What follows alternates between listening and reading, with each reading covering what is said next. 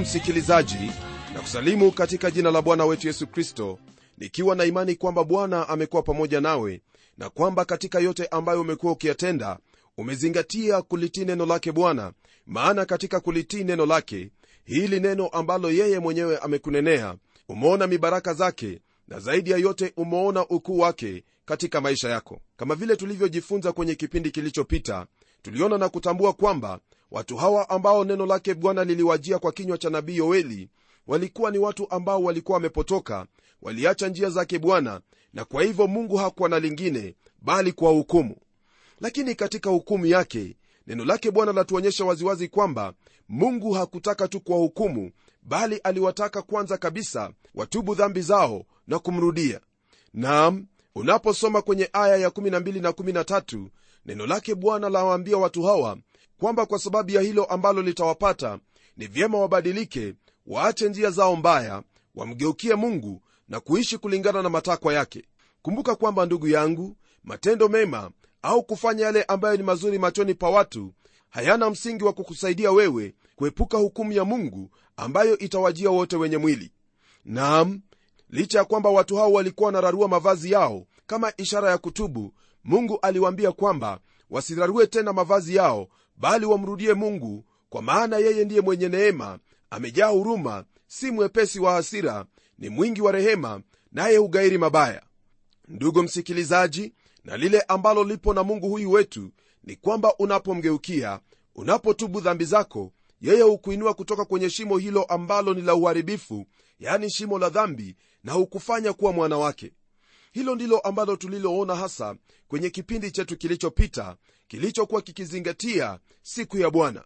Na hili tu ndilo ambalo twaendelea nalo kwenye somo letu siku hii ya leo ambalo laanzia aya ya15 katika kitabu hiki cha yoeli sura ya pili hadi aya ya 25 rafiki yangu chukua biblia yako sasa ili tuweze kuendelea kujifunza haya ambayo neno lake bwana latuagiza. Neno la bwana kwenye aya hii ya15 latuambia maneno yafuatayo pigeni tarumbeta katika sayuni takaseni saumu kusanyeni kusanyiko kuu. Aya hii ambayo twaisoma ndugu msikilizaji ni aya ambayo yatukumbusha yale ambayo tuliyoyasoma katika aya ya kwanza kwenye hiki kitabu cha yoeli sura ya pili. Ningelipenda kukukumbusha kwamba kwenye kile kitabu cha hesabu tuliona na kupata msingi wa tarumbeta zote ambazo watu wa israeli walikuwa wakizitumia. Kumbuka kwamba tarumbeta ilipigwa kwa sauti ya kugutusha kusudi watu waweze kukusanyika.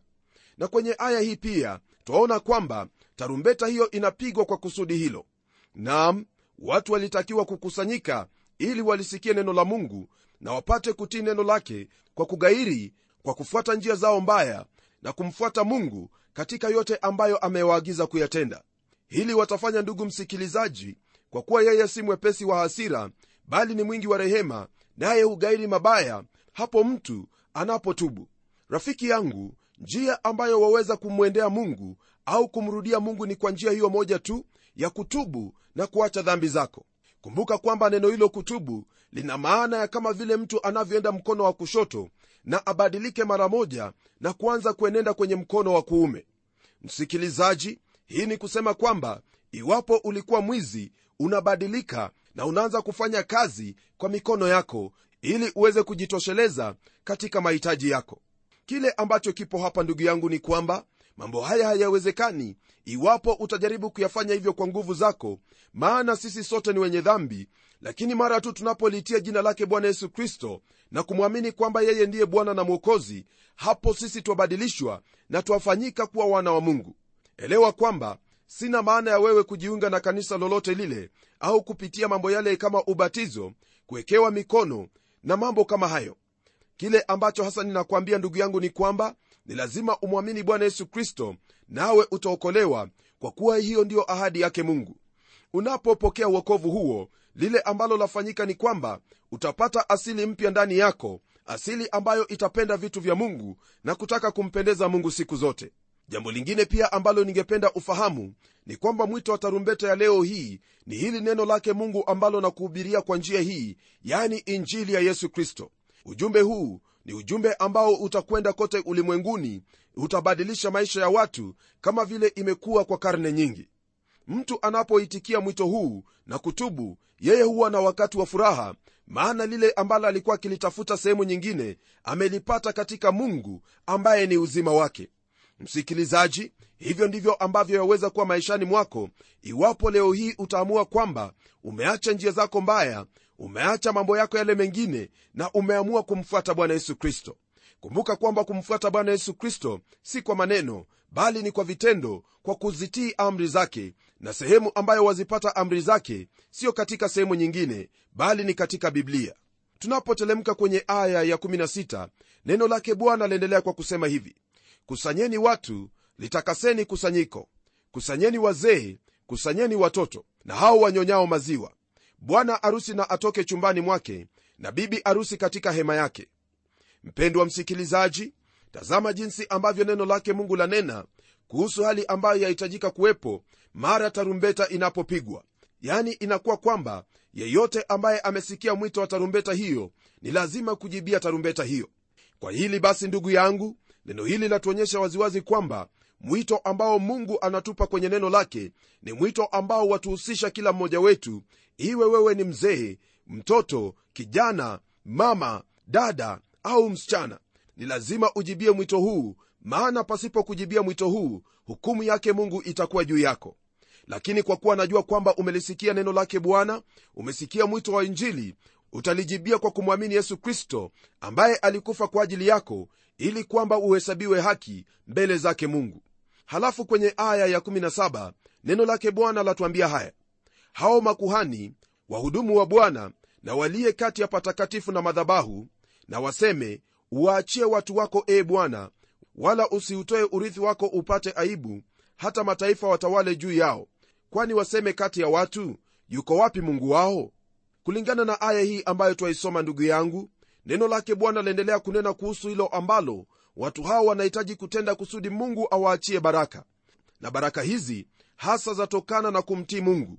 Ndiposa neno hili la wahimiza wale ambao ni makuhani wale ambao ni wahudumu wa bwana waliye kati ya patakatifu na madhabahu na waseme uwaachie watu wako e bwana wala usiutoe urithi wako upate aibu. Hata mataifa watawale juu yao kwani waseme kati ya watu yuko wapi mungu wao kwa hakika ndugu yangu hili ambalo lipo hapa ni kwamba twahitaji kuwa zaidi ya vile ambavyo tulivyo leo hii kama kanisa.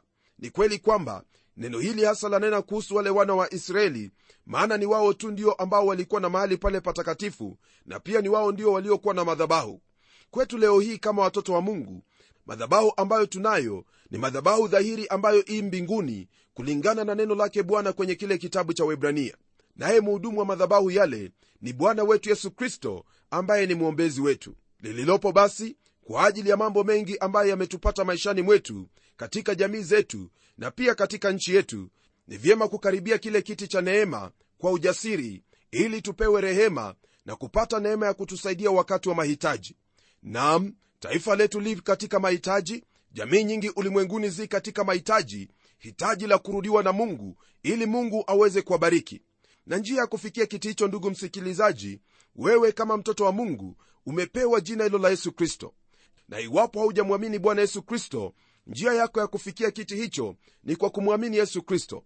Maana yesu kristo ndiye njia kweli na uzima wala hakuna mtu awezaye kufikia mungu baba na kumwomba rehema au neema yoyote ile isipokuwa kwa njia ambayo ni yeye.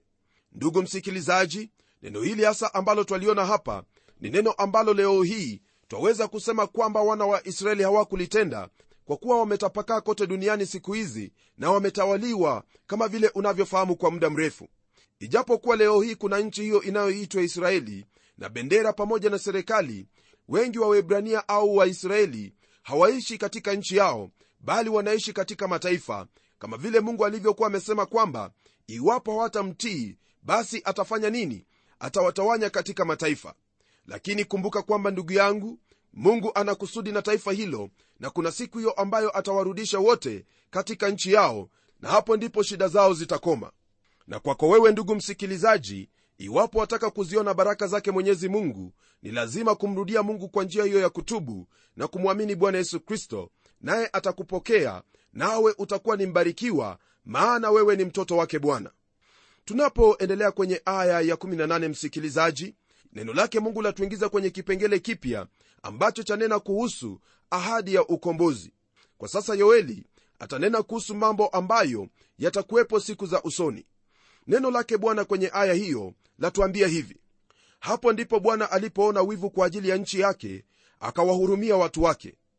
Katika hili ndugu yangu twaona kwamba ijapokuwa hali ya israeli ni ngumu kwa sasa hivi kuna ahadi hapa ambayo neno lake bwana lanena jambo hili ndilo ambalo twaliona katika mahubiri yake yesu kristo katika kile kitabu cha mathayo sura ya 24 na 25 wakati ambapo yesu kristo alinena kuhusu yale yatakayotendeka wakati wa dhiki kuu. Kabla ya bwana wetu yesu kristo kurudi hapa duniani basi hapo ndipo ataonea nchi yake wivu na kuwahurumia watu wake. Msikilizaji kwenye aya inayofuatia ya 19 neno lake bwana lasema hivi. Bwana akajibu akawaambia watu wake tazameni nitawaletea nafaka na divai na mafuta nanyi mtashiba kwa vitu hivyo wala sitawafanya tena kuwa aibu kati ya mataifa. Kwa hili ambalo twaliona hapa ndugu yangu hili hakika ni jambo ambalo ni la kutia moyo sana wale ambao walikuwa wakisikia wakati huo maana ni neno la tumaini. Wakati huo utakapofika bwana atawapa nafaka na divai na mafuta wao watashiba hawatakuwa aibu tena kati ya mataifa. Hili ndugu msikilizaji hasa ni jambo ambalo lanena kuhusu jinsi ambavyo mungu atafanikisha uchumi wa nchi ile. Hakuna mtu yeyote anayeweza kusema kwamba unabii huu umetimika katika nchi ya israeli kwa sasa hivi. Na kwa hivyo unabii huu ambao unanenwa hapa haujatimia. Ni mambo ya wakati wa siku ya bwana ambayo itaanza kwa giza na kuingia kwa asubuhi ya enzi ya bwana wetu yesu kristo itazaliwa. Kutokea kwenye aya ya 20 lile ambalo tutaliona ni kuhusu mambo ambayo yatatendeka kwa wakati au muda fulani. Neno lake bwana lasema hivi kwenye aya ya 20 lakini jeshi lililotoka kaskazini nitaliondolea mbali nanyi nami nitalifukuza mpaka nchi ya ukame na ukiwa sehemu yake iliyo mbele itaingia katika bahari ya mashariki na sehemu yake iliyo nyuma itaingia katika bahari ya magharibi na uvundo wake utapanda juu na harufu yake mbaya itapanda juu kwa sababu ametenda mambo makubwa kama vile tumesoma kwenye aya hii ndugu yangu lile ambalo ningependa ufahamu ni kwamba neno la mungu alineni kuhusu nzige tena bali lanena kuhusu jeshi hilo ambalo lilitoka kaskazini. Sehemu moja ya hili ambalo lanenwa hapa ilitimia wakati ambapo jeshi la ashuri lilishuka na kuchukua mateka enzi ya kaskazini au ule ufalme wa israeli. Lakini mungu aliokoa enzi hiyo ya kusini au ufalme wa yuda toka mikononi mwa ashuru. Ila baada ya miaka 1 ufalme huo uliangushwa na watu wote kuchukuliwa mateka hadi babeli. Mbali na hayo kuna kutimilika kwa ahadi hii katika siku za mwisho wakati ambapo jeshi litatoka kaskazini nalo na litaondolewa mbali au kupigwa na mungu. Mambo haya ndiyo ambayo wayasoma kwenye kile kitabu cha ezekieli sura ya 38 na 39 wakati wa dhiki kuu nchi zilizo kaskazini mwa israeli zitavamia israeli lakini mungu atawaokoa watu wake kwa kuwapigania hali hii ambayo yaelezewa kwenye aya hii ndugu yangu ndiyo ambayo yalingana na vile vita vya megido. Kumbuka kwamba ndugu yangu msikilizaji wakati ambapo mungu anahukumu dhambi yeye hutukuka sawa na vile ambavyo anavyomwokoa yeyote yule aliye mwenye dhambi. Hili ni jambo ambalo ni gumu sana kwetu kuamini. Ni tembe iliyo kali kwa mwanadamu yeyote kuimeza. Lakini usisahau kwamba mungu ni mungu mtakatifu na mungu aliye mtakatifu ni lazima kuhukumu kila mmoja wa manabii amesema jambo hilo. Neno lake mungu lina mengi sana ya kusema ndugu yangu kuhusu hukumu yake mungu. Lakini usisahau kwamba kama vile tulivyoona hapo awali yeye hapendi kufanya hukumu maana lile ambalo twafahamu kumuhusu ni kwamba yeye ndiye mwenye neema amejaa huruma si mwepesi wa hasira ni mwingi wa rehema naye hugairi mabaya.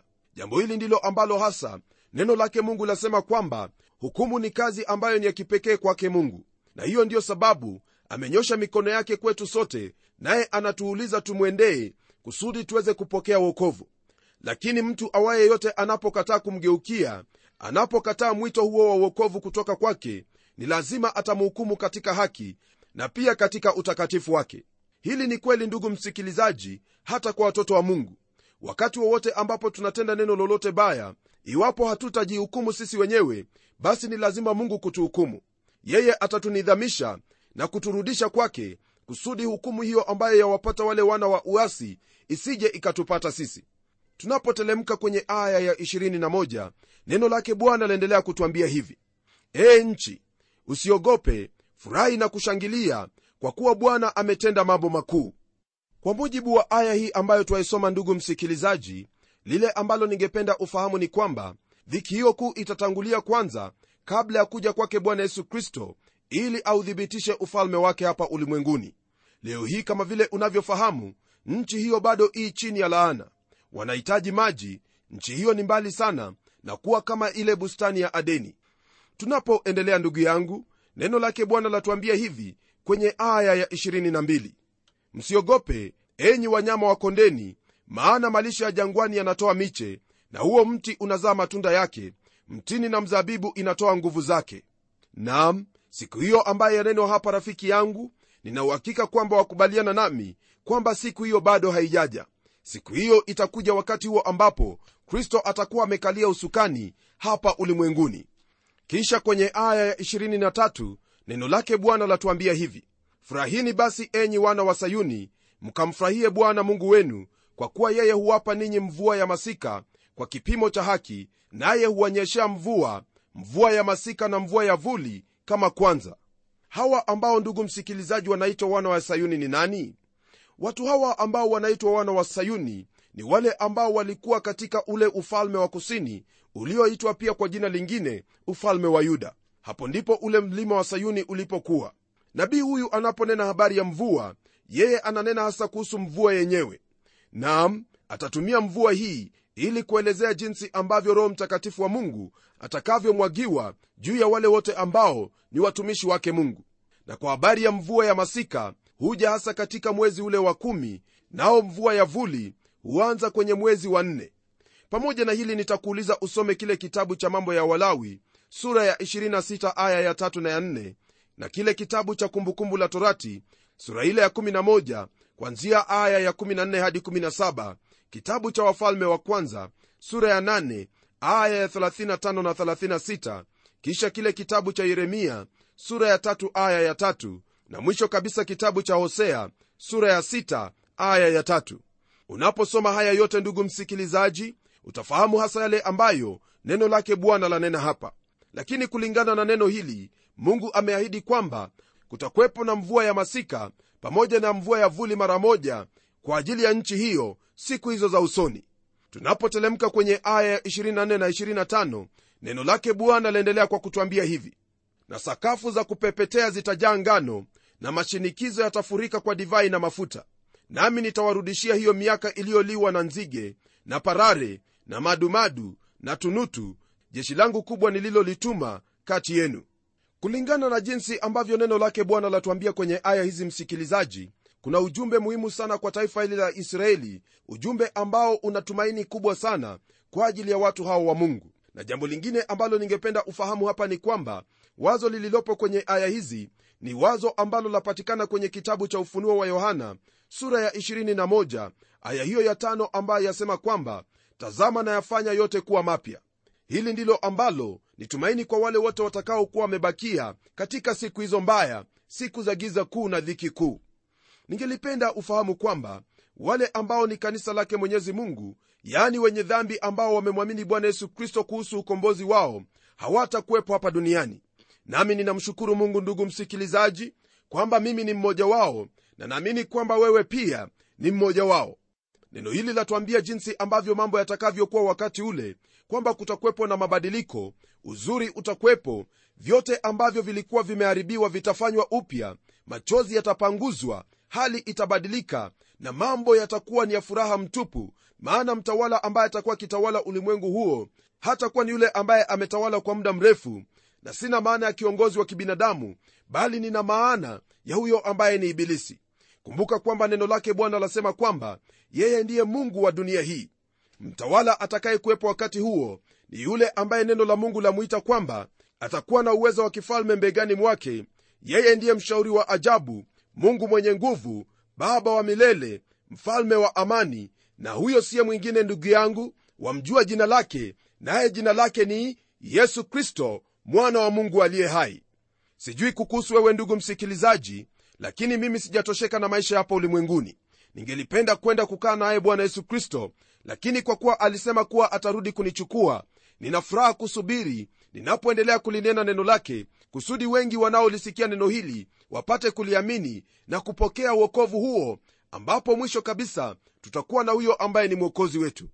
Najua kwamba ndugu yangu hili ni jambo ambalo walitamani pia ni jambo ambalo walitazamia na hebu fahamu hili kwamba hili ambalo unalitazamia ni lazima litatendeka siku moja. Kwa kuwa huyo ambaye ameahidi si mwanadamu ili awe na kigeugeu na wala siyo mwana wa adamu ili adanganye hebu na wanadamu wote wawe waongo lakini mungu wetu hatakuwa muongo hata siku moja. Msikilizaji wangu ni lipi lingine ambalo walisubiri? Kuna tumaini katika bwana yesu kristo. Mwamini bwana yesu kristo. Ishi kulingana na neno lake nawe katika maisha haya utabarikiwa na pia katika maisha yatakayokuwepo baadaye utakuwa pamoja na yesu kristo ukifurahi na kuimba haleluya hozana kwa mwana wa mungu aliyekuokoa. Hebu tuombe pamoja maana kwa hakika hili ni jambo ambalo twafaa kumshukuru mungu kwalo kwa kuwa hatukufaa kuwa katika ufalme huo lakini kwa neema yake tutakuwa katika ufalme huo. Tumefanyika kuwa wana wake. Jamani tulibariki jina la bwana kwa ajili ya jambo hili. Na tuombe. Baba mfalme mungu uishie milele nalibariki jina lako na kulitukuza tena siku hii ya leo kwa sababu wewe ndiwe mungu na wala hakuna mungu mwingine kama wewe tazama bwana licha ya kuwa kuna magumu hapa duniani kuna mambo ambayo ni ya kutia hofu mioyo yetu inatulia tunapofahamu kuwa tuna tumaini ambalo ni la milele nalo hilo tumaini li katika mwana wako yesu kristo ambaye ni mwokozi wetu. Naomba kwa ajili ya ndugu yangu msikilizaji kwamba katika haya ambayo amejifunza atajitahidi kuyatenda haya hasa kwa kuamini neno hili na kulitenda kulingana na vile ambavyo umemwagiza kutenda. Najua kwamba hili bwana utamwezesha kwa neema yako anapolisoma neno lako na kulitii kwa kila njia. Hili naomba kwa imani katika jina la yesu kristo ambaye ni bwana na mwokozi wetu. Amen. Ndugu yangu kuna tumaini katika bwana yesu kristo kuna uzima katika yesu kristo hapa ulimwenguni na pia hata baadaye kuna tumaini kwa kila mmoja ambaye amemwamini bwana. Nam wewe ambaye umemwamini bwana kaa katika neno lake bwana mtazame bwana katika kila jambo na baraka zote ambazo yuahitaji kukubariki nazo atakubariki kwa kuwa yeye hupendezwa kuwabariki watoto wake. Natazamia tena kuwa pamoja nawe kwenye kipindi kijacho ili tuweze kuona yale ambayo mungu ametuandalia. Na usisahau kwamba tutatajia hasa kuhusu unabii wa kumwagiwa kwa roho mtakatifu jambo ambalo najua ungelipenda kulisikia. Hadi wakati huo na kutakia heri na baraka zake mwenyezi mungu mimi ni mchungaji wako jofre wanjala munialo na neno litaendelea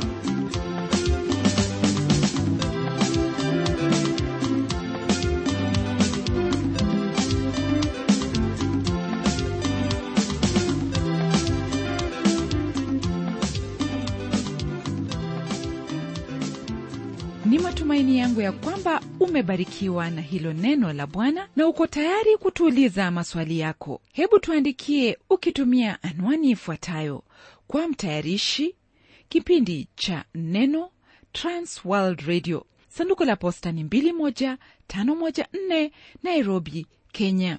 Pia waweza kutumia anwani yangu ya email ambayo ni pomodo at twr co ke na kumbuka waweza kununua kanda ya kipindi hiki ambacho umekisikiza leo. Tumia anwani hiyo hiyo ambayo nimekupa ili tukupatie maelezo zaidi. Na hadi wakati mwingine ndimi mtayarishi wa kipindi hiki pamela Omodo nikikwaga nikikutakia amani ya bwana.